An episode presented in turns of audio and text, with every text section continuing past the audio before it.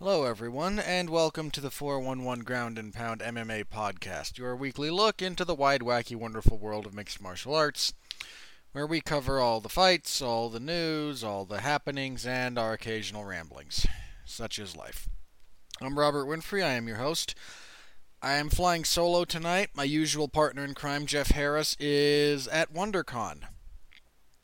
Uh, he's doing a lot of work for 411 Mania. He's, you know, whatever you do at conventions. I don't think I've ever been to one actually. Now that I kind of put my mind to it, uh, not really my thing. But he's doing a lot of stuff there, checking stuff out, and we'll have a bunch of content for the website over the next couple of weeks. So be on the lookout for that. Jeff should be back next week for those of you who are fans of his. In the interim, you're stuck with just me, so I apologize. This shouldn't be a terribly long episode. We have a review of UFC on ESPN2, and what a bizarre card that was. That was a bipolar card. That was either great or pretty darn terrible. There was not a lot of in between. Uh, also, news uh, Conor McGregor retired. Put that in as many air quotes as you feel necessary for the average MMA retirement, I suppose. And we had a bunch of more fights announced. Uh, last week we covered a fair number of fight announcements, and there were even more this week. So that's what's on the agenda for this evening. So, on to let's just jump right into this. UFC on ESPN 2, their second event on Big Daddy ESPN. Uh, before I get into the fights, I have to have a word about this whole event. Um, this event started at I think 3:30 Eastern, 1:30 my time. Good start time. Like the earlier start times. I don't want to. I don't always want to be up until 11.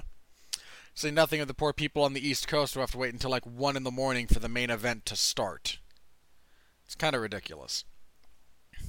I don't expect my time zone to be catered to. Most people don't even know that Mountain Standard Time is actually a thing. There's they just think there's Pacific, there's Central, and there's Eastern, right?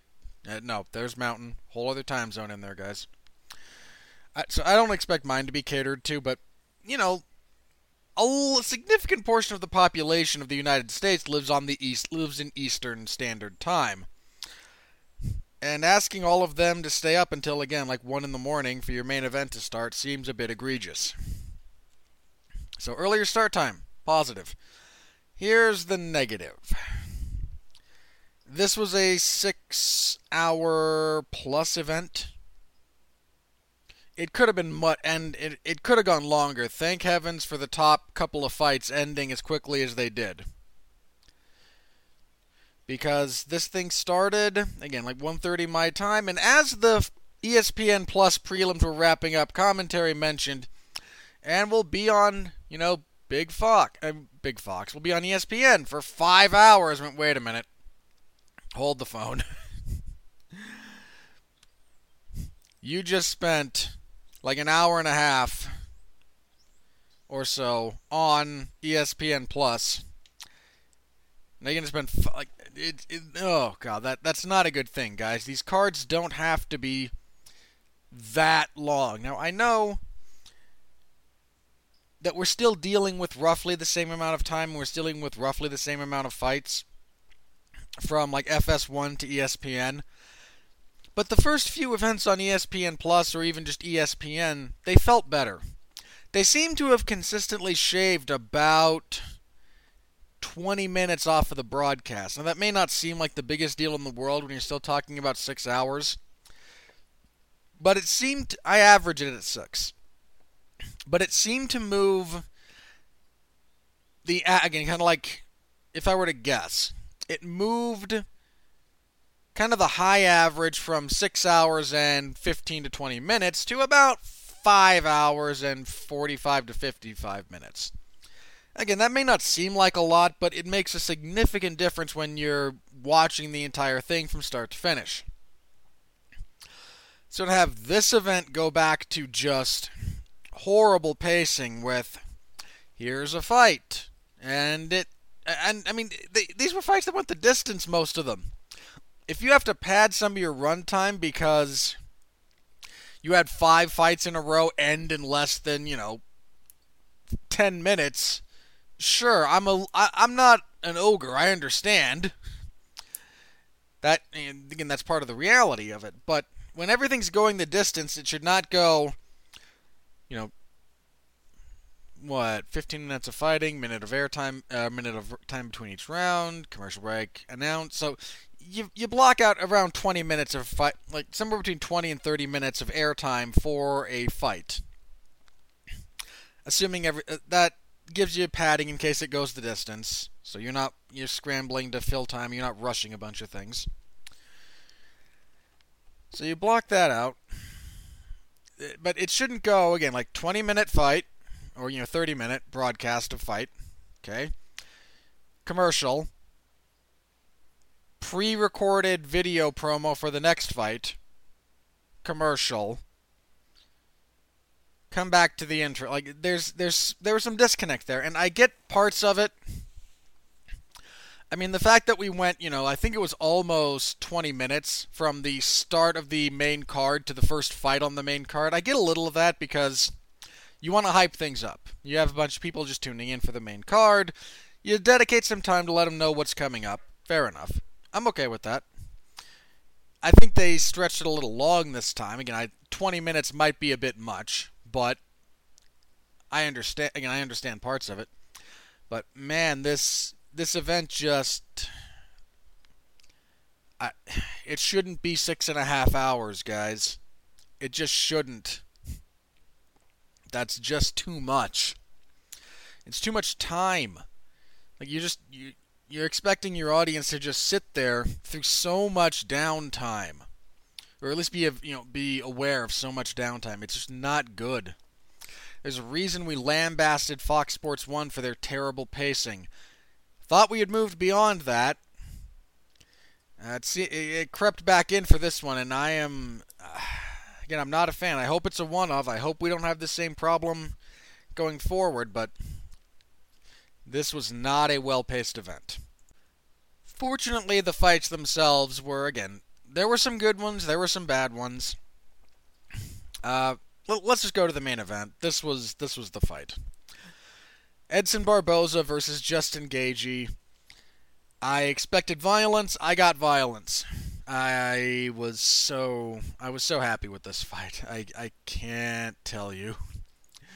Uh, this whole card kind of needed. I mean, the top three fights all brought some life back into this card, and the, the top four, in some respects. I mean, I'll, I'll, we'll get to those in a minute, but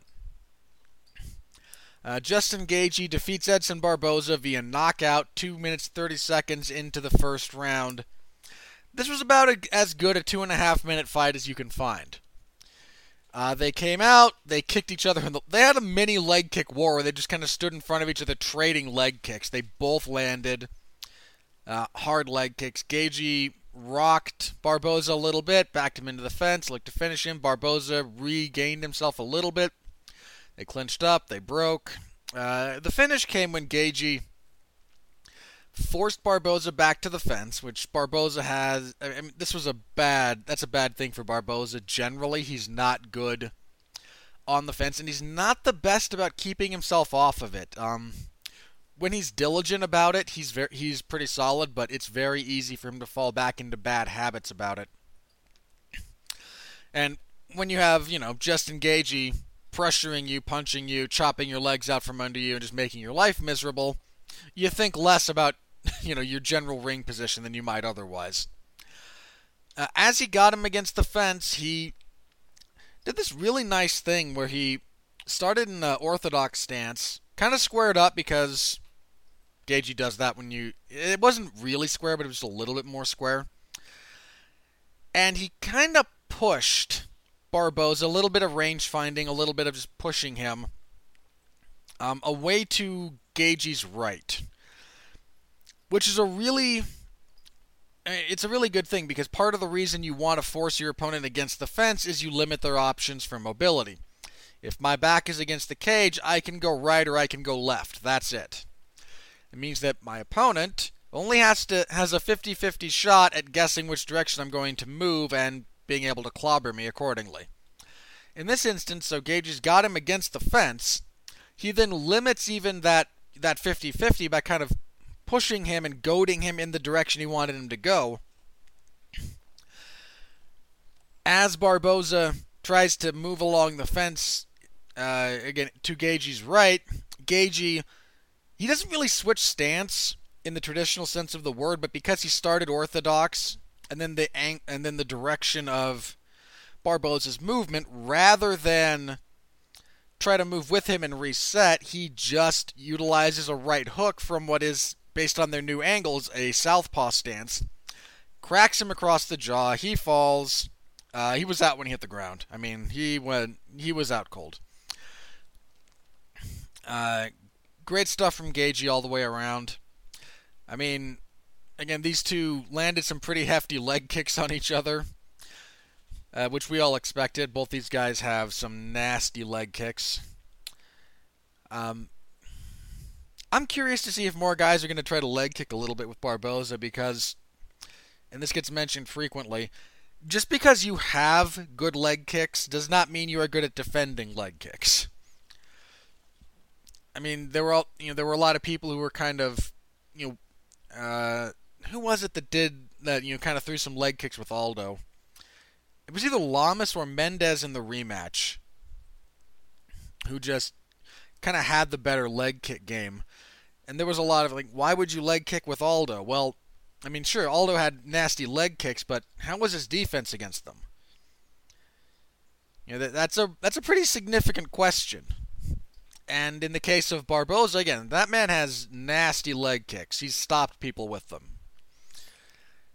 But how's he defend against them? I mean, again, you're, if you're going to get hit with one, that's going to suck. No two ways about it. But just because he's good at delivering them doesn't mean he's good at defending against them. And that's a and that's something that I think a lot of people kind of overlook about this. I mean, Jack Slack talks about it frequently. So again, they about this was about everything I wanted out of this fight, absent like two things. If this fight were, if I could like script this fight out like a professional wrestling match, only two things would change from how this fight went. Uh, one, there would have been blood because there was no blood, and two, it probably would have gone on another. I would like to see him get into the second round, so this ended at 2:30 of the first. So call it 2:30 of the second.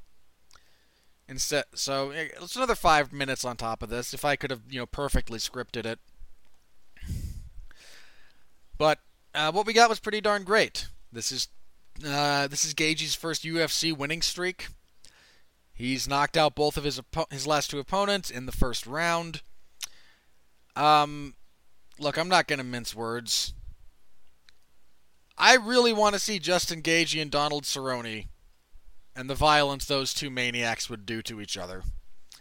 Uh, just that that's what I want. Um, I mean, Cerrone has to get past Al Iaquinta because if Iaquinta beats Cerrone, then I think you might do Gaethje and Raging Al. Because I don't think you can. I don't think Gaethje will take a step a step back in the rankings to fight Cowboy. I mean, I, again, I would love to see that, but I think Gaethje's gonna be looking at probably the again probably the winner of Cowboy versus Iaquinta as uh, his next opponent, all things considered. Uh, sucks for Barboza because this was a this was a pretty solid streak he was on. If you were looking at, sorry, no, that was his. He just broke a two fight losing streak. So yeah, he's one and three in his last four. Now, in fairness to Barboza, those losses are to Khabib, Kevin Lee, and Justin Gaethje and he had some pretty he had some decent moments in that Lee fight. I mean, I've seen some silliness about he was on his way to a comeback before the doctor stopped that in the fifth round, which is again silliness. But he did have moments in that fight. Again, he lost, and in certain rounds he lost badly, but he kept fighting, so credit to him. But he's he's in a he's in a rough spot because he's clearly a spectacular fighter in many respects, but there's some holes in, and I mean, some of this is just unfortunate style matchups for Barboza, but if you can't plug some of the holes in your game, you can't expect either the UFC to matchmake you favorably or other fighters to ignore said you know, weakness. Uh, weakness. Said habits. I mean, weakness is a bit is a bit strong. Barboza just has some habits when pressured. He has some habits along the cage, and at times he's done a pretty good job of addressing them. In some cases, it's just you're against a guy who really, really attacks those habits. And you could, you know, address a lot of your, you know, some of your, uh, your issues of ringcraft, for example, knowing where you are in the cage and stopping your, and you're starting to move or circle before you actually reach the cage itself. Barboza has Barboza tends to back all the way to the fence. I mean, Junior Dos Santos still kind of does. So it's it's not unique to Edson in that in that sense But and you get a, you get a guy like Justin Gaethje, yeah, he's gonna push you. He's going to back you into the fence because that's where he does his best work. This isn't an, this isn't even an instance of knowing an exploitable habit of Barboza necessarily so much as Gaethje wants everyone with their back on the fence so he can attack them. That's where he likes to work. And just under that pressure and I mean again, Barboza got hit a few times, and when you're you get hit a few times, some of your habits it's easier for your habits to come back, especially old habits as opposed to the newer ones when you've been you've been drilling to try and you know address issues. So, know, is again closer to the title picture than uh you know he was you know before the win, but again two in a row, two ranked opponents in a row two knockouts in the first round. Two pretty violent knockouts, too. He slept both Vick and Barboza. Again, I think Gaethje's in. Uh, if this division can ever get sorted out at the top of the. If we can ever sort out the title scene, which is a major ask at this point, I am aware. But Barboza's uh, got a feature. Or not Barboza. Gaethje's has to feature somewhat prominently in that. I'm not sure exactly what you do with Barboza next, but I mean, I said a while ago I think Barboza and Cerrone would be fun. So if Cer- I imagine if Cerrone loses to Al Iaquinta, you could do Cerrone and Barboza. I just kind of want to see that fight generally. So again, main event, fun fight, really fun fight while it lasted. I mean, it's hard to call a two minute and thirty second fight fight of the year, but I think it'll it's in the running a little bit. It's pretty much exactly what you wanted out of this out of that fight. All right, uh, in the co-main event, Jack Hermansson, man, uh, this is a severely underappreciated fighter. Uh, Jack Hermansson defeated uh, David Branch via guillotine choke in the first round. I think even people who picked Hermansson probably didn't pick him to submit uh, longtime black belt like David Branch, but he did. Um, Hermansson has only lost twice in the UFC. One was to Cesar Ferreira, who. Ah, Ferreira's been up and down. That was in the midst of Ferreira's one, probably Ferreira's best UFC run, actually. And Ferreira was able to catch him with an arm triangle choke, but he's only lost to him and Thiago Santos, who's about to fight for the light heavyweight title. We'll get to that fight announcement later. Um, Hermansson's overall UFC record is six and two. He's on a three-fight winning streak. Um, Oh God, why are you? Sorry, I'm looking at the wiki entry for this, and they have this listed as an arm-in guillotine choke, and that's not an accurate use of the language. Ugh. Like, don't don't too much differentiate between guillotine variations on this. It's a guillotine choke. Leave it at that. I actually do want to get into the specific technique of this choke because it was a good one. Uh, Hermansson just pressed the issue very, very. I mean, this ended like 49 seconds into the first round. This was this was a blowout in that respect. Hermansson was able to punch and kick his way into the clinch, got a body lock, kind of hit this really nice spinning foot sweep. He just got Branch kind of spinning in a circle, tried the foot sweep. Branch kept his balance, kept his posture. He didn't get taken down, but he was a little bit out of sorts. He spun him and tripped him again. Landed in side control. Uh, as Branch was trying to base up, he got to his hands and knees, and Hermansson moved into a very specific position that I think Ben Askren goes into some detail on. He calls it the assassin. It's a collegiate, like folk style wrestling ride. It's probably more effective in freestyle than folk style. But he used it in. I mean, look, I, I absolutely bow to Ben Askren's knowledge of these things. But it's uh, again, it's from a traditional kind of referee's position or a ride, and you just have, let's say, you know, you're on your opponent's right hip you have your left arm wrapped all the way around the back of their head and then coming back towards your own body. So it's a weird thing. Look it up. I mean, it's detailed. If you want a specific if you want a specific reference, um, BJJ Scout on YouTube has a series of videos on Ben As- uh, studying Ben Askren's fights, his game, etc. And the last one goes into a little bit the details of the assassin as a position. So if you want some a better visual and the way he breaks it down. You know, he's using some of Askren's footage as well as his own insight is significantly more detailed and more insightful than what I can provide. So please look that up.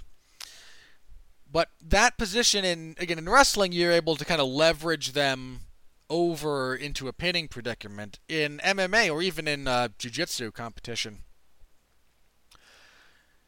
it really is a nice setup for a couple of different chokes. One of them's uh, one of them's the anaconda.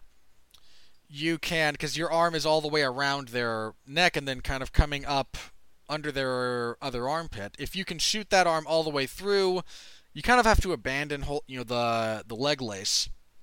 But if you can get your, I mean, you don't even really have to do that, but if you can shoot that arm all the way through, get it on your own bicep, you can lock up a, a, really nice anaconda choke. We've seen that a few times. I think Alex Perez hit a really nice one in his UFC debut.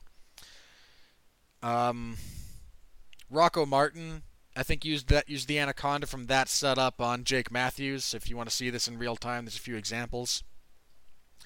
The other thing it sets up is, and I don't know the specific nomenclature for this guillotine choke variation because there's a few different again there's a few variations there's the traditional guillotine which is no arms in it's just you know, your arm around their neck you're able to pull back. There's one where you have an overhook on their arm on the opposite side of their from where their head is. So if their heads and if your left arm is choking them then your right arm instead of just connecting straight to your left to your left and then providing leverage has to go around their left arm. And then your hands link up.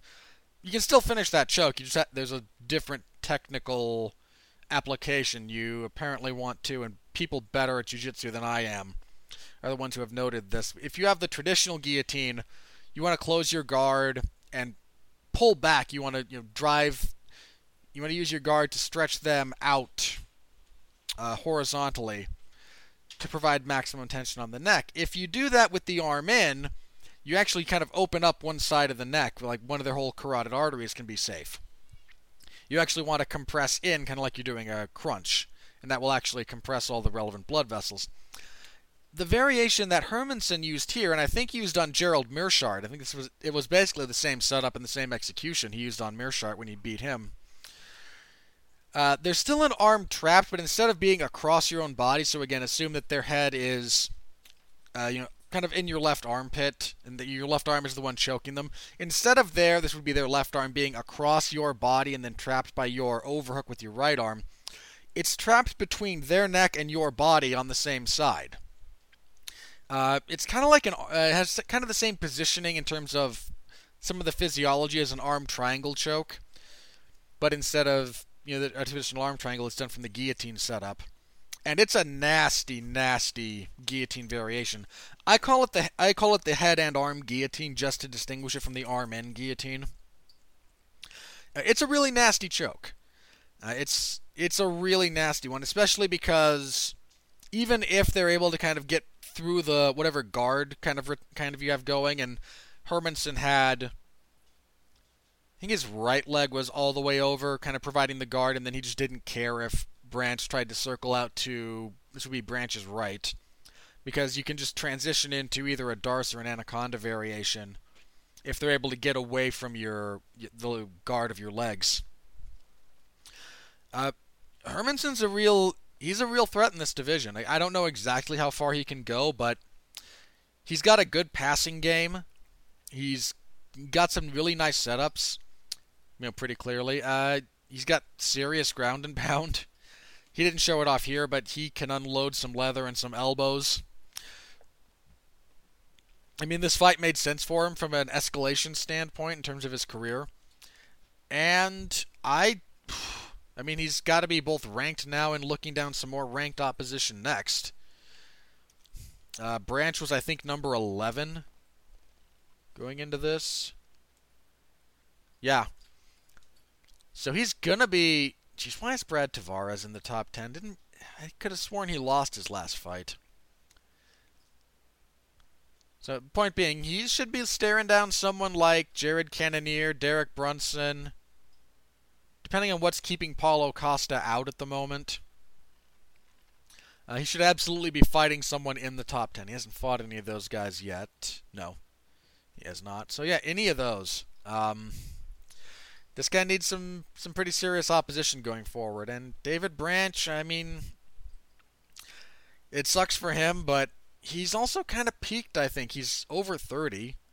He's 37. Jeez know, credit to that guy for having as good a career as he has. You know, this you know, for as long as it's been going. Uh, this is his first uh, losing streak ever. That man's had an underappreciated career. Let me just put it like that. Uh, I, I think he'll be back, but you know, I think he's probably gone as high as he's going to go in you know terms of rankings and whatnot. Uh, let's see. Next up, oh, this fight. Uh, Josh Emmett defeats Michael Johnson via knockout punch, uh, 414 of the third round. Um, this was not a very good fight. Good finish. I mean, the finish itself was. I mean, it's a one punch knockout. I mean, um, Johnson was stiff long before he hit the ground. Uh, but the fight itself was just kind of there. I mean, it was not. It wasn't boring but it was not very interesting.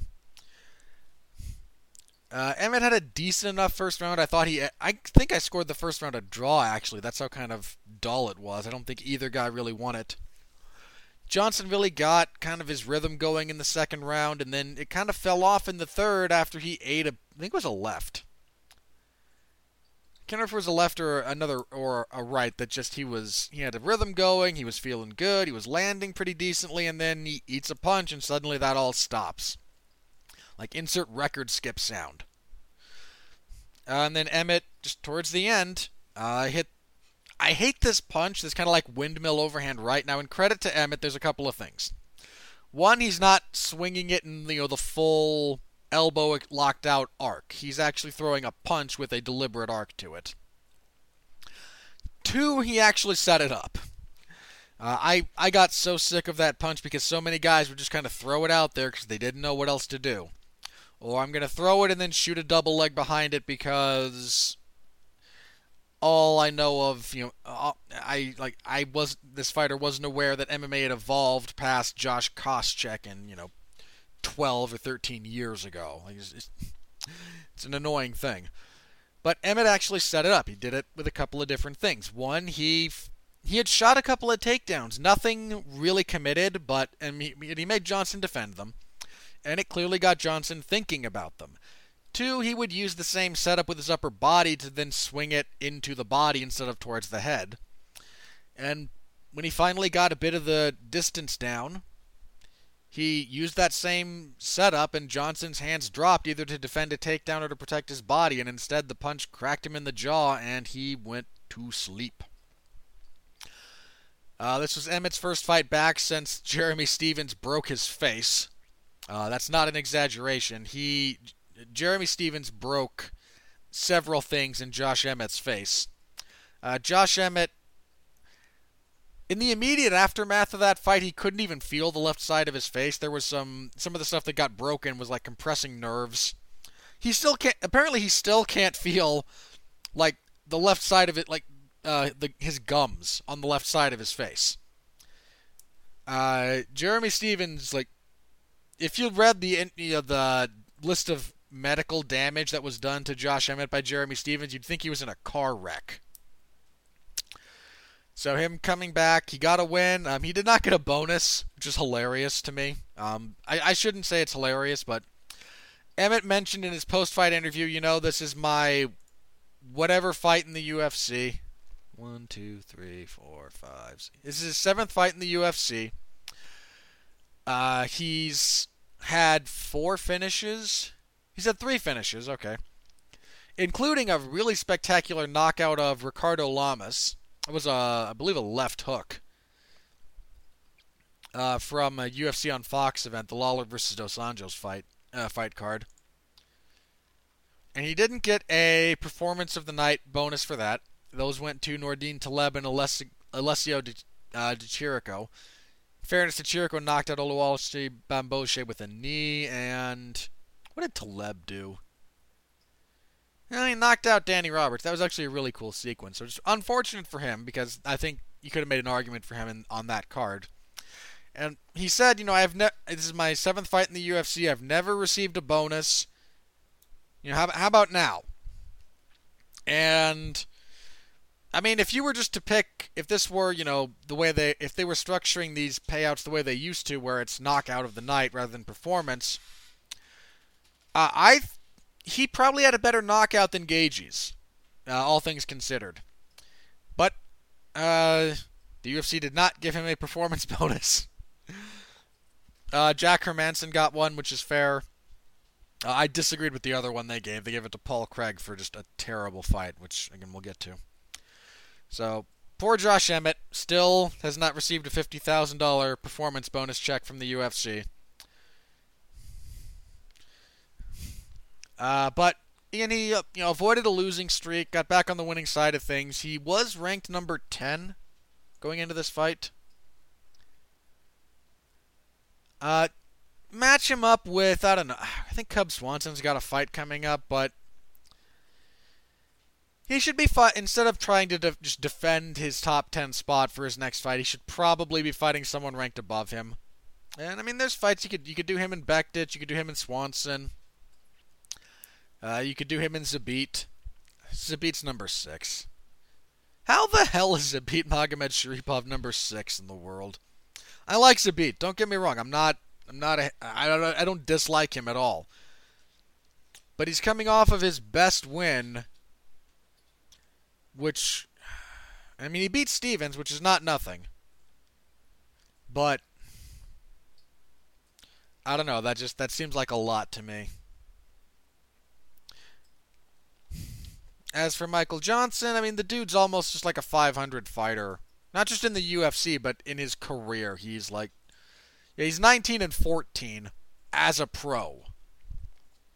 I mean, Johnson has some real ability.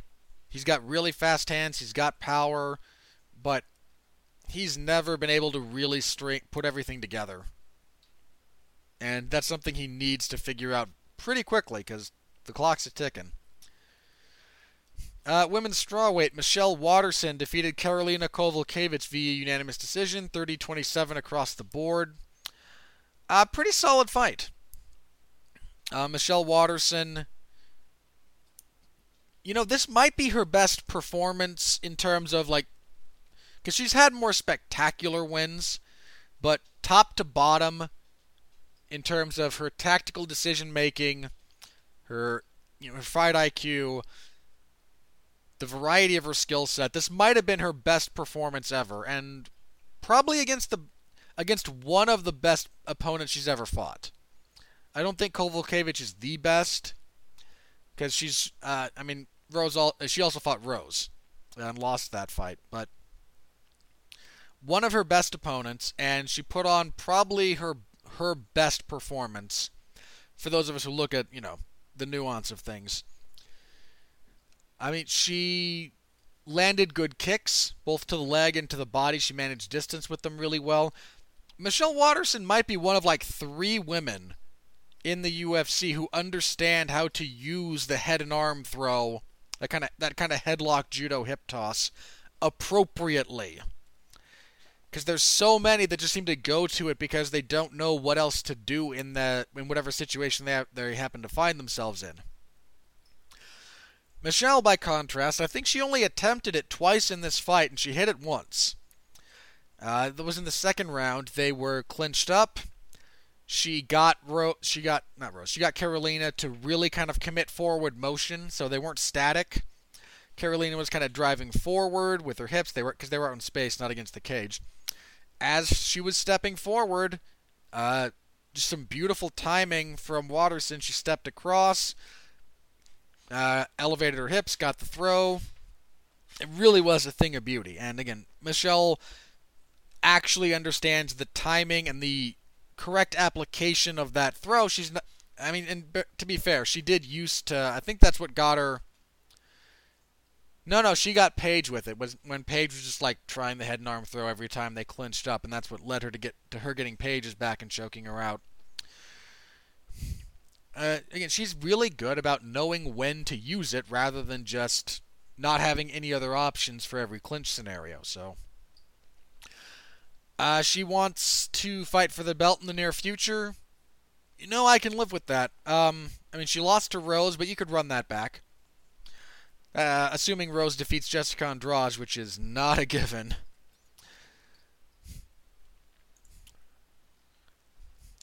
Um, I mean, it's it's tough at strawweight because again, you have Rose is about to fight Andrade. Andrade has beaten at least two of the other top. She's beaten like three of the other top five strawweights in the world because Andrade beat Nina Ansaroff. She beat Claudia Gadelha. Uh, she beat Karolina. She hasn't fought Tatiana Suarez, and then she got just completely schooled by Joanna Jędrzejczyk when they fought. But if so, if uh, Andra, uh, if Andrade wins, you you could do Torres because I I don't know that you can do Joanna against Andrade again, given that Joanna's uh, coming off of the failed title bid at fly at uh, flyweight. You could do Tatiana Suarez. Because Suarez, I mean, Suarez is really good. But Suarez is also really young, and you might want to try and get Waterson in there while you can. Uh, again, a lot of that's kind of up in the air. Uh, again, pretty significant win for Waterson, and again, one of her better performances. Uh, really great fight from her. All right, Paul Craig defeated Kennedy Nzechukwu via triangle choke at 420 of the third round. This fight sucked. Oh, crappy, crappy, crappy light heavyweights. I mean, Paul Craig is a good grappler. I don't think he's a great grappler, but he's a good grappler. His takedowns aren't great. He winds up pulling guard more often than not. he pulled guard like four times in this fight. Um, and Nzechukwu just didn't really have any meaningful offense, all things considered. I mean, he had a couple of decent kicks, but he wasn't putting combinations together. These two have like no sense of cagecraft the first thing they did, I Paul Craig wound up putting like his left shoulder on the fence and was facing you know parallel to the panel, and Nzechukwu just moved so he was facing Craig, and so he was also parallel to that same. Just the most bizarre, bizarre ring generalship I've seen in a long time. That was so weird. Um, I mean, Nzechukwu got off a little bit of offense when he was on top of Craig, but this this was just a terrible, terrible fight. Uh, as time's winding down, Craig again winds up kind of pulling guard. He fights for wrist control. He tries a triangle. He, he tries what's I think called a triangle sweep. He gets wrist control. He kind of kicks Nzechukwu off balance and then tries to snap up the triangle when the other arm goes out to I don't know, either balance you or just gets kind of kicked out of position. And Nzechukwu defends the first time, uh, goes back into the guard. Craig just does it again and gets it the second time. Um, Nzechukwu was like 6 and 0. He had two wins on the contender series. He was just not ready for the UFC at all.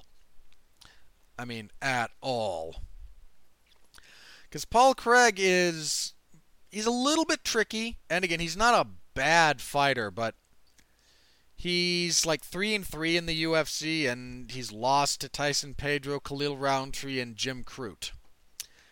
And I mean, that Hail Mary triangle choke he pulled off against Magomed Ankalaev was likely saved his job. I mean, and Ankalaev, and I mean, this is one of those things that I, I don't know. I'm not down on Nzechukwu just because he got submitted by Paul Craig, because Ankalaev's actually a good fighter. I mean, he's he lost. Uh, he had the setback to Craig. That was his. That's his only loss. He has won his other two UFC fights. He knocked out Marcin Prachnio. Now again, he's not. He's been fighting kind of on the European side of things more than on the American side, even for the like the UFC European League. But he's a guy that is, I think, might have some potential, eh, especially light heavyweight being what it is, because he put a beating on Craig before Craig caught that triangle trick. I had him up like with two 10-8 rounds going into that uh, as that was wrapping up. It was so it, just the fact that he got caught by a I, got a, again a kind of tricky submission guy, especially off of his back. I'm not down on him for getting tapped. I'm down on him for like everything else about the fight. Um, this was not a good fight. This was pretty darn terrible. This might be one of the worst of the year. Um, just, just not good. Um, Yusuff defeated Sheymon Moraes via unanimous decision. This was announced. There was one of these fights that was announced incorrectly. It might have been Casey Kenny and Ray Borg from the prelims. Um, Yusuff defeated Moraes 29-27 and then 29-28 twice. I don't agree with Yusuff getting a 10-8, but I have no issues with him winning. Uh, I think I had it for him 29-28. This was a good this was a pretty good striking display from both guys. Um, if you see a lot of higher level stuff, the guys these two were making reads, they were faking, they were drawing stuff out, they were countering. Uh, this was some good stuff. Yusuff had to overcome a little bit of adversity, but in the third round, a round he both needed to win and I thought was losing, uh, he landed this. Uh, Moraes tried an upward elbow, without really setting it up, and Yusuff cracked him with a right hand, dropped him.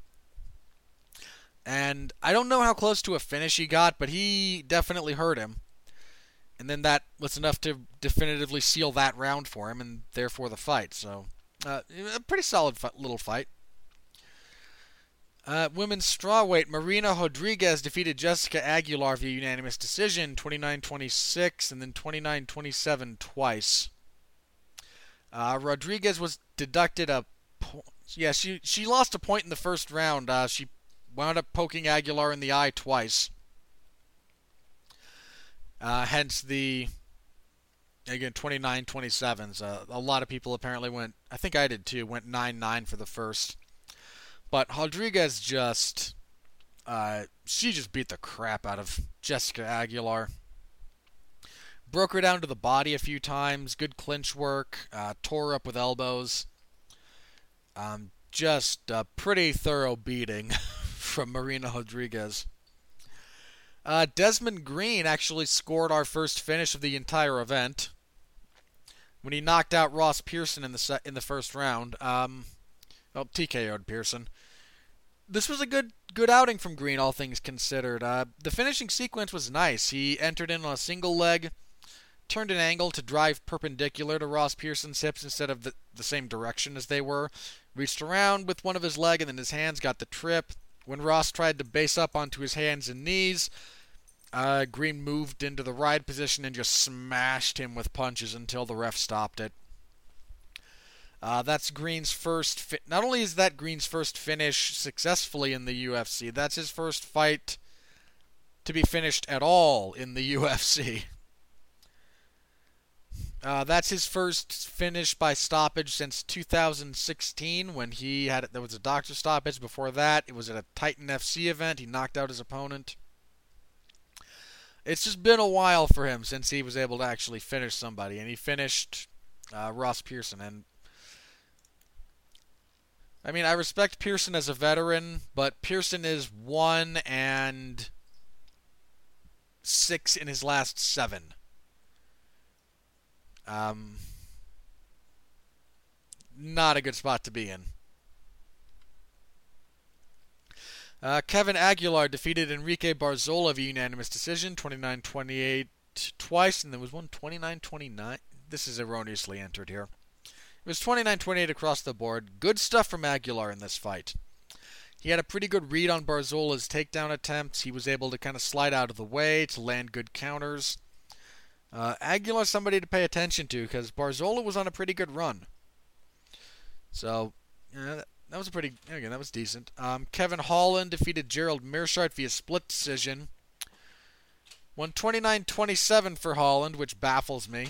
Uh, there were some odd scores last night, man. I do not know what Clucky was doing in Philadelphia, but he was having himself a grand old time because there were some odd scores. That was one of them. Uh, 129-28 for Meerschaert, and then a 30-27 for Holland.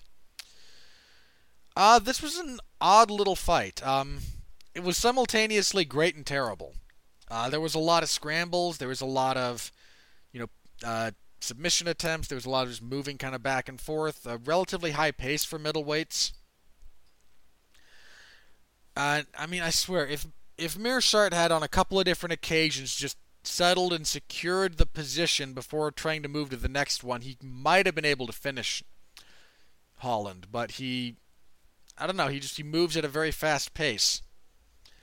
And that has its drawbacks, and some of those were on display here. Kevin Holland complained about having to fight another guy who just wanted to who wanted to grapple him. He wants someone who will stand and bang for his next fight. Uh, I don't care. Again, this was odd because on the one hand it was pretty great, and then on the other hand it was like, oh god, this is all weird, low level kind of stuff. So,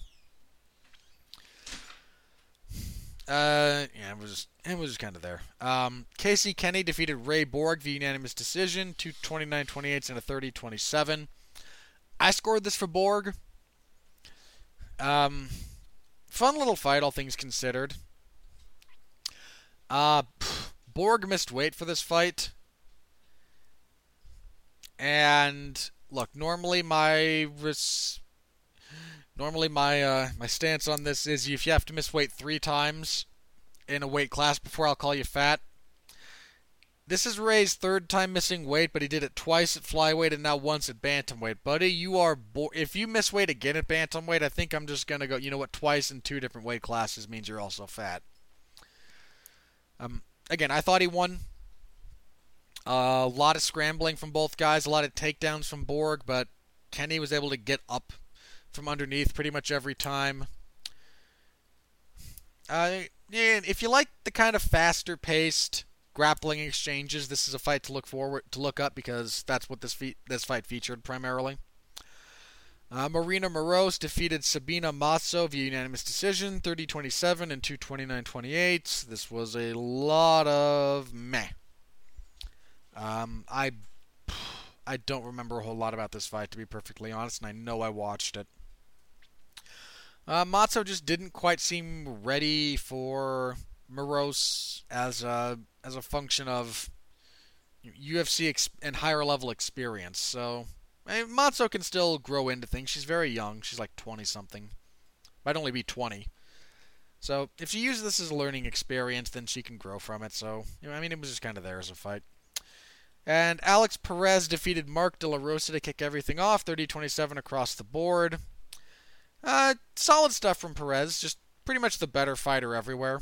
Um, De La Rosa has a had a bad habit in this fight of just if he got taken down of kind of locking up guard and then trying to work from there. Instead of really trying to sweep, instead of really trying to off base Perez and stand up. Um, and that's not usually a winning strategy at the UFC level. And Perez was just able to kind of capitalize on that and beat him up. Took home the win. Perez has only lost once in the UFC, and that was to Benavidez. Um, Perez is seems to be back at uh, bantamweight now because flyweight is no longer going to be a thing in the near future. But uh, you know, solid stuff from Perez, and that was it. That was the night of fights. Uh, not a bad one if you could if you could cherry pick the good stuff from this card, you have a pretty solid like five fight card. But man, when this card got bad, it was bad. Uh, there was some just there were some mind-numbing sequences on the broadcast that just took forever, and there were some fights that were just made you want to put your head through a wall to ease the pain. Um, yeah, yeah. All right, there is no event next week. I, I get a Saturday to myself. Um, I don't know what I'll do with it. Uh, but I'm going to enjoy it because the week after that is UFC 236. And then we're just kind of back on the horse. So I get a rare kind of Saturday to myself, and I'm going to enjoy it. All right, on to the news. The biggest news Conor McGregor, former two division UFC champion, announced that he is retiring. Again, um, I think back in 2000, I think it was 2016. Conor announced that he was leaving the sport. I believe his tweet was like, "I'm done. Thanks for the cheese," something silly like that. Uh, his his in, his announcement this time carried a bit more weight. He said he decided to retire from the sport of mixed martial arts.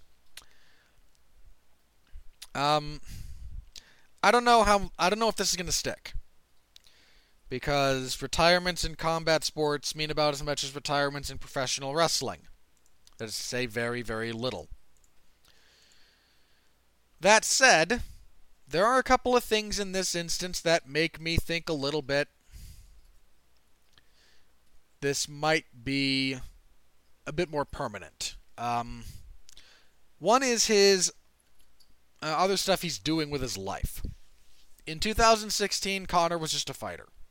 Very successful fighter, the most financially successful fighter maybe in UFC history. He was the biggest draw the company had. He was both in a position of power and singularly focused on his career as an MMA fighter. It's a little bit different now. He had the big payday from boxing Floyd Mayweather. He's also got his whiskey brand, which is apparently doing quite well. I mean, I don't drink at all, so I can't tell you about its value. Uh, so, I, I have no idea whether or not it's any good, but people are buying it, and fair play. So there's a few other avenues of his you know, of his personal finances that he seems to be looking at at this point that might not necessitate the you know him fighting to make a living. And that might change again in the future, I don't know, but it's a consideration. Again, you know, 3 years ago he didn't have something else to do with himself. Now he's got other things, and that's a consideration for a lot of guys. Uh, it was also there had been rumors about this, but due to uh, media laws in Ireland, the it couldn't actually be reported as such. But the New York Times apparently was able to confirm that Conor is being investigated for sexual assault. Now, let me be clear: this is just an investigation. He's not been arrested. He's not been. He's not been arrested. He's not been charged. Uh, he's certainly not been convicted of anything. But he is being investigated for it. And if something comes of that, then, you know, that that might raise some interesting questions about Conor even fighting again in the United States for a pretty specific reason, actually. Conor has been, now, let me be clear about this. Conor has not been convicted of any felonies, I think at all, and certainly not in the United States. He has, however, been arrested twice for felonies. Now, again, arrests are not convictions. In the first case related to the bus attack, uh, Conor pled down. In he is technically being charged with a felony in regards to the Miami issue because the standard for felony property destruction is attached to a dollar value. And everyone's cell phone rises to that level at this point in time. So when he destroyed someone else's cell phone, they can technically be, he could technically be arrested for the felony. I don't expect him to be convicted of that, but two felony arrests in the United States, and then if there if anything really comes of this uh, investigation in Ireland, and again I don't know if there's anything to it. I really don't. I'm just I I I mean how would I? But if so, if anything comes of that, you know they could just tell him you're not. You know, they could deny him visa access. That you know, we don't have to let anyone into the country. I say we, like I'm not. I'm just a citizen of the United States. I'm not the government. But eh, given some of his his his criminal history at this point, again, and some of this will depend on what happens. And if it's only ever an investigation, if this is if nothing comes of this, if it's either a, a mis, you know, some kind of misunderstanding on on some part, or if uh, false accusation.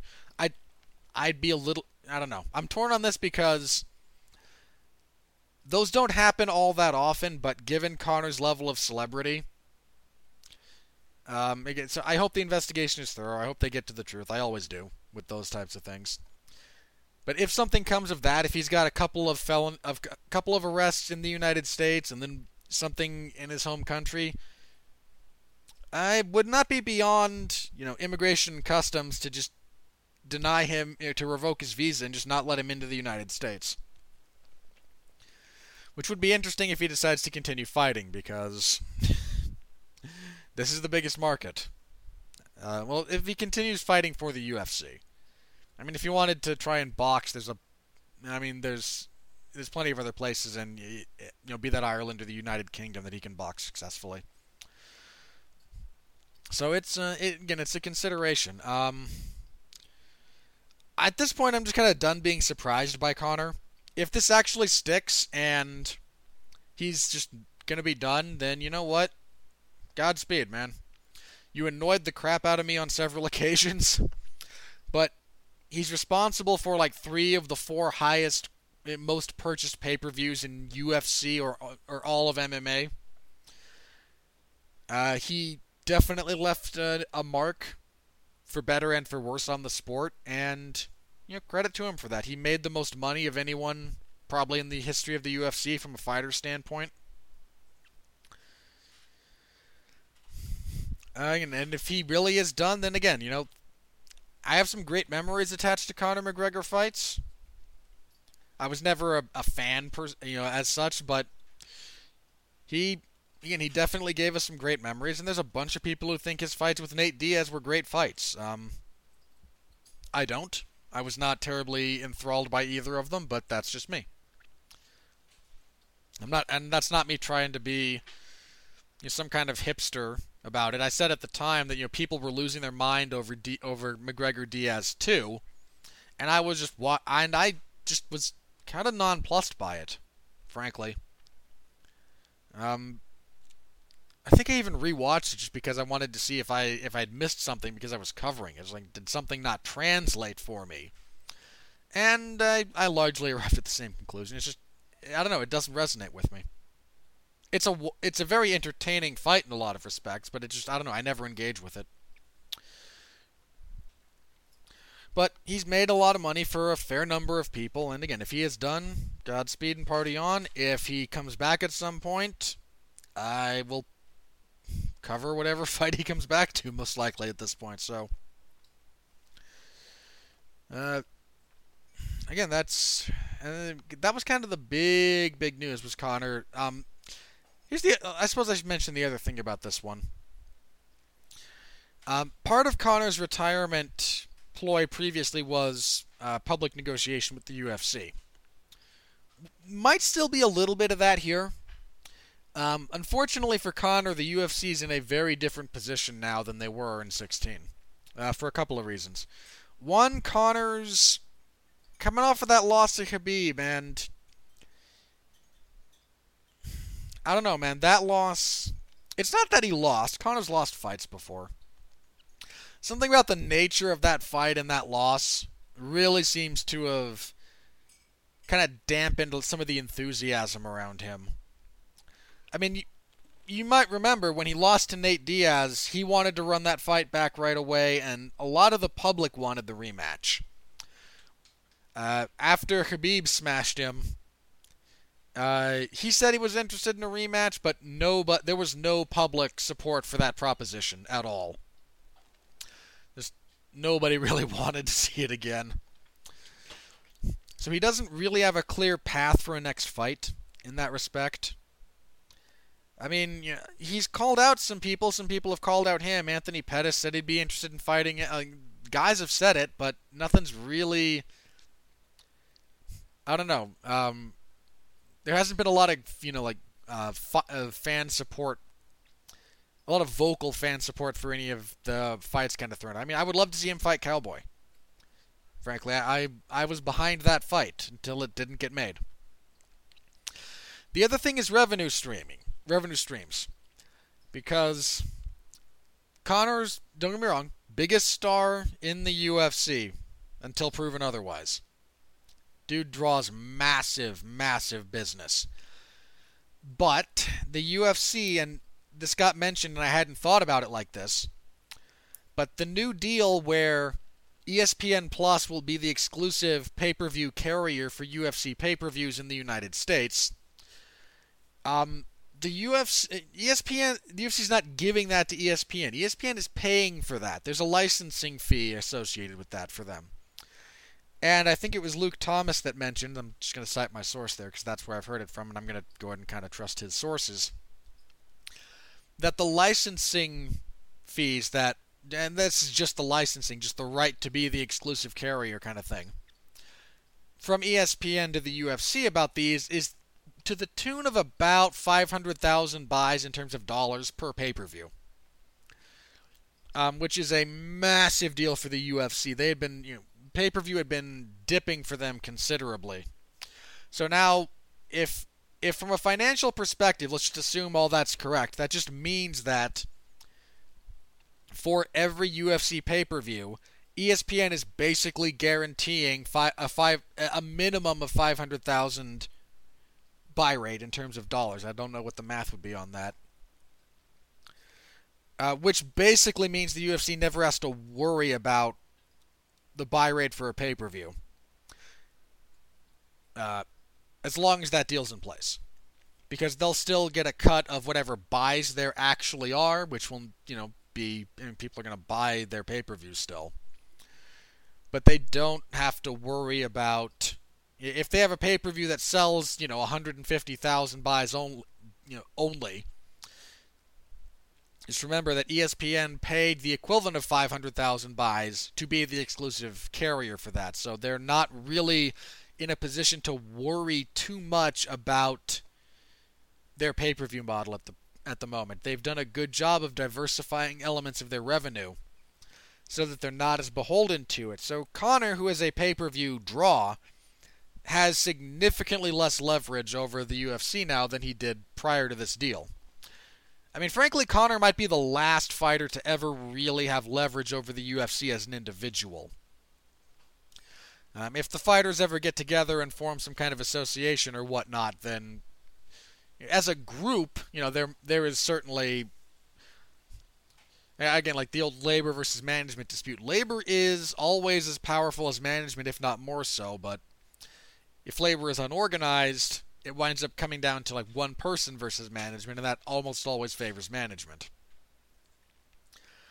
So I don't know. I, Conor might be gone. If he, I won't be surprised if he comes back, and frankly, I won't be surprised if he stays gone. I'm just, you know, Conor's gonna do whatever Conor's gonna do at this point. All right. Um,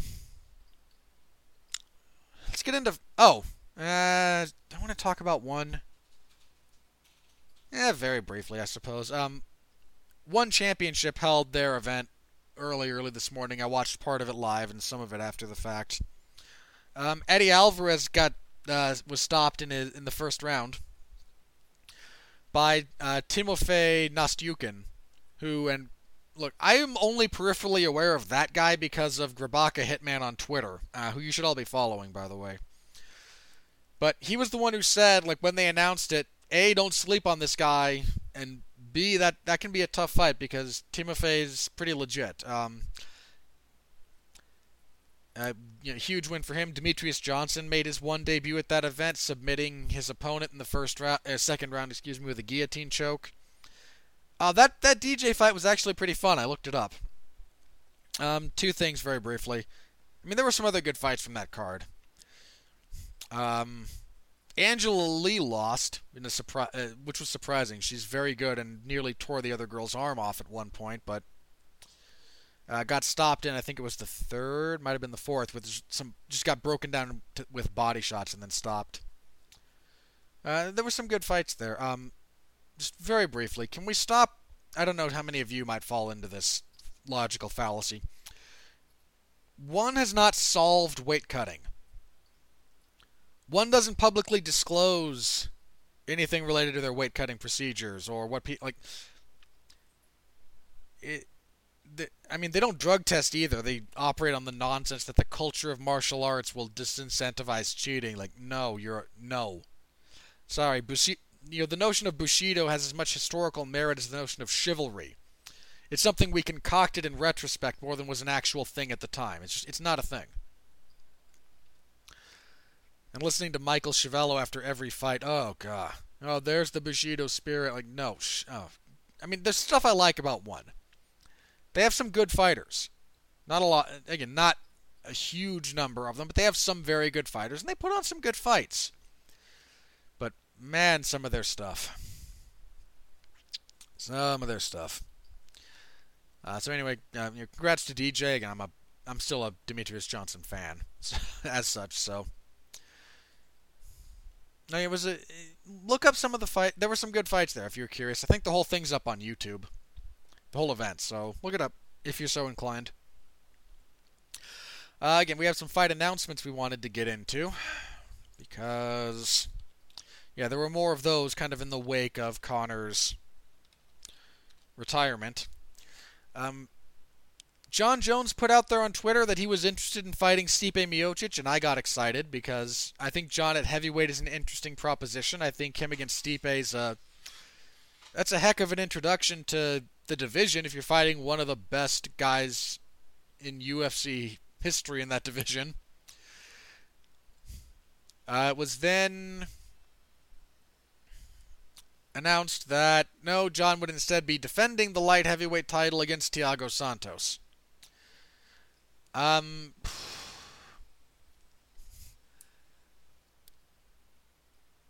I'm. I'm okay. Look, if you want to keep the light heavyweight division moving as normally, Thiago Santos is probably your number one contender.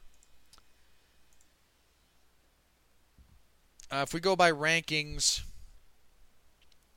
yeah, okay. He's number three behind Daniel Cormier and Alexander Gustafsson. Cormier's never coming back to light heavyweight, and Jones just smoked Gustafsson again. So Santos is your appropriate number one contender.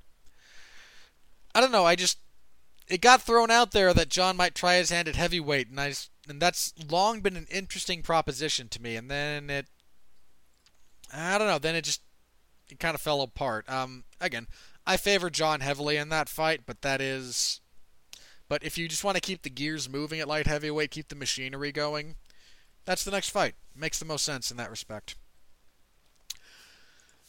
Uh, let's see.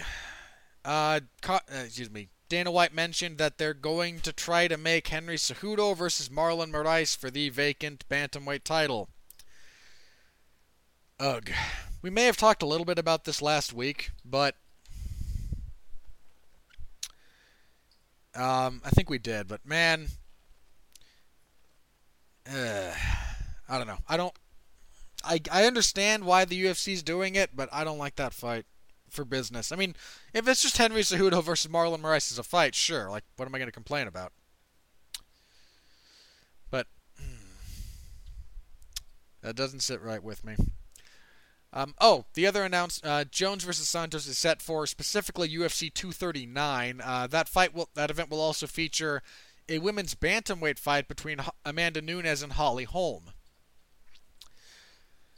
Um, God, Nunes and Holm. Look, I, I respect Holly's body of work across multiple disciplines, but she's like I can't remember where I heard it. This might have been uh, a Jack Slack joke, but she's basically turned into the female version of Uriah Faber in the sense that, and I remember this time when Uriah Faber was getting a title shot every other event. Um, she's she's perilously close to that territory, and I mean, I like Holly more than I like Uriah. If we're just talking about like my personal fandom, but that's a fair comparison on those grounds. Um, this. I don't know. I mean, I, am so torn on uh, on this in some respects, but in a few others it makes sense. I mean, let's start with a couple of things.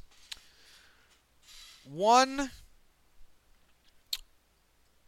Amanda's already you know, pretty well beaten the other top of the division. Like she's beaten Jermaine Durand to me. Ketlen Vie, she hasn't fought Ketlen Vieira, but Vieira's I think injured. There's something keeping her out of action.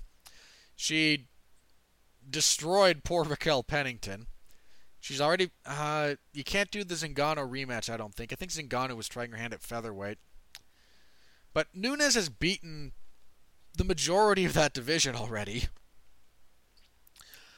Holly is the only former bantamweight champion she hasn't beaten. Because she's beaten Ronda, she's beaten Miesha. I mean, she beat Cyborg. She's actually beaten Valentina too.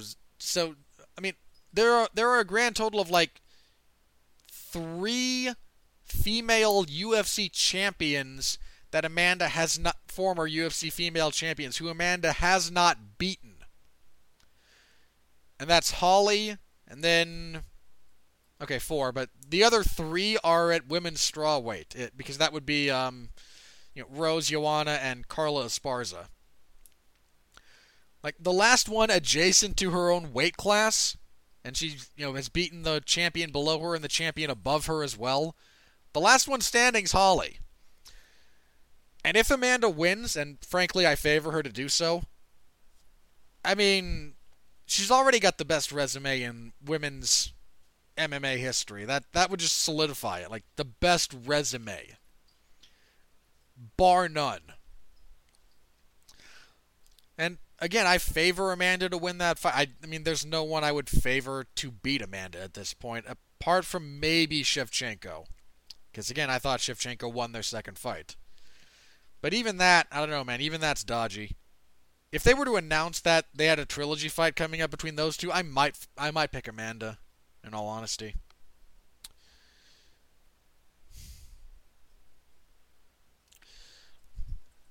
So anyway, that'll be your co-main event, and you know, again, like I mean, Holly's had some, some kind of rough stretches, but you know, styles are important when it comes to fighting, and it's entirely possible that Holly's able to exploit a few of the habits of Amanda Nunes in way others haven't been able to. If Amanda's too aggressive against Holly, Holly can just move and counter her.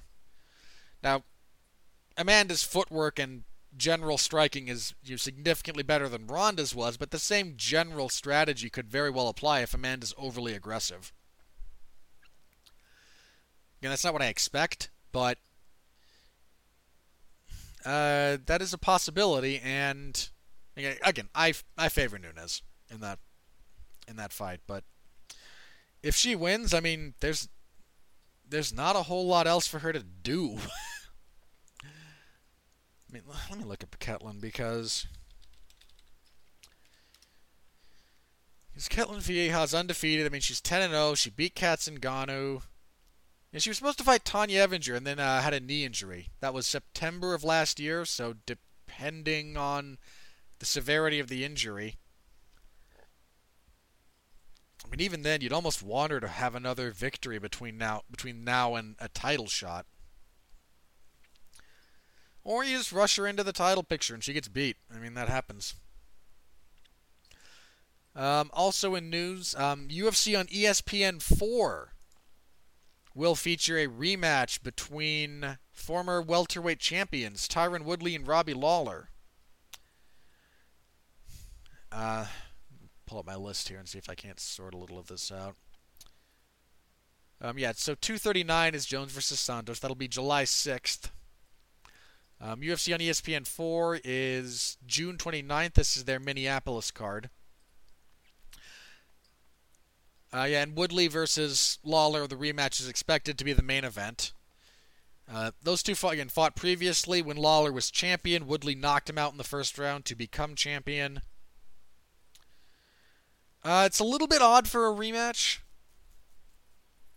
I mean, it came a little bit out of left field all things considered, but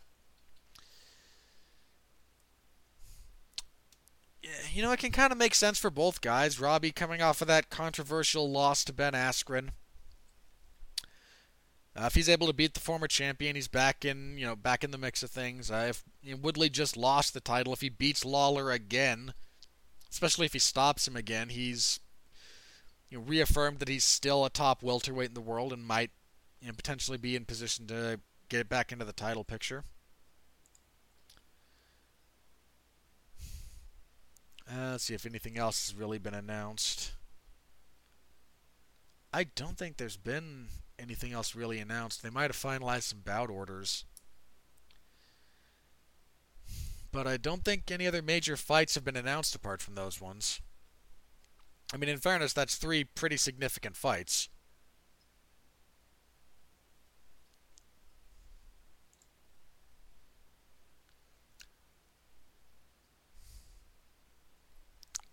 Yeah, again, they're just kind of padding out a few events here and there that I think they're still kind of figuring out specific bouts for, but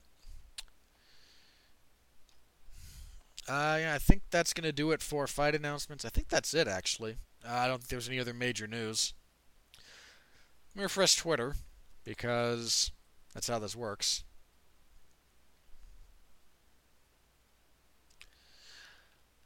Nope, nothing else major seems to have happened while I was recording this, so let's go ahead and do some plugs. Uh, my plug should be relatively brief. Uh, you can find me this. I believe there's a movie review this Tuesday. Yeah, yeah, Tuesday. Mark Ra- on Damn You Hollywood. Mark Radulich and I will be reviews reviewing Dumbo, Tim Burton's live action adaptation of the Disney classic. I don't know who thought that was a good idea. I mean, in all seriousness, who decided, you know what, we have this, you know, older story about Dumbo. Let's give it to the guy who somehow managed to colossally screw up making Charlie and the Chocolate Factory. That's a good idea. Ugh. I haven't seen it yet. My opinion might change after seeing it. But I don't know. So we'll see. Uh, Mark and I will review that. Uh, last week we reviewed The Dirt. Myself, Mark, and uh, Jesse Starcher joined us. The Netflix uh, biopic about Motley Crue. Um, that so if you're interested in our thoughts on that, by all means check it out. Uh, next couple of weeks we'll have reviews of Shazam and Pet Sematary. No, sorry, it'll be Shazam, Hellboy, and then Pet Sematary. Because while Pet Sematary comes out first, scheduling is a thing and Mark is a baby about horror. So Pet Sematary gets to be like me and Jason Teasley, and I think Alexis Hejna. That'll just be like the. It won't be the second week in April. It'll be the like the weekend after the week after. So uh, you can look forward to again the movie reviews on Damn You Hollywood. Um, yeah, I think that's gonna be it for me. So yeah, that's it. Sorry, I have something else coming up, but that's not for another few weeks, and I don't want to promote it here yet because it's too far out. So that'll do it for me. Thank you very much, everyone, for listening. Uh, thank thank you for your support. Share the show. If you know someone who's interested in the sport, please share us around. Uh, we're still trying to build this thing, guys. Make sure you check out all the shows on the 411 Podcasting Network. Uh, Larry Csonka's 411 on Wrestling. She's been recording again recently. Uh, oh, that's the other thing this week. Randomly, uh, well, sort of randomly. Friday, I will be returning for one night only to cover Impact Wrestling. Uh, there's just a bunch of WrestleMania show. Uh, it, that's WrestleMania weekend, and there's a lot of wrestling shows. And Larry Csonka just is only one man. He can't cover everything. He needed some help. And since I've covered Impact before, I said I will jump on that grenade. I'm sure the fans of Impact will be just horribly, horribly thrilled to have me back for that. Um, so, if you're interested, stop by over there uh, for that event. That'll be fun. Next week, we'll be back here. We will preview UFC 236 Holloway versus Poirier 2, as well as Kelvin Gastelum versus Israel Adesanya. Both of those fights are interim title fights because yay.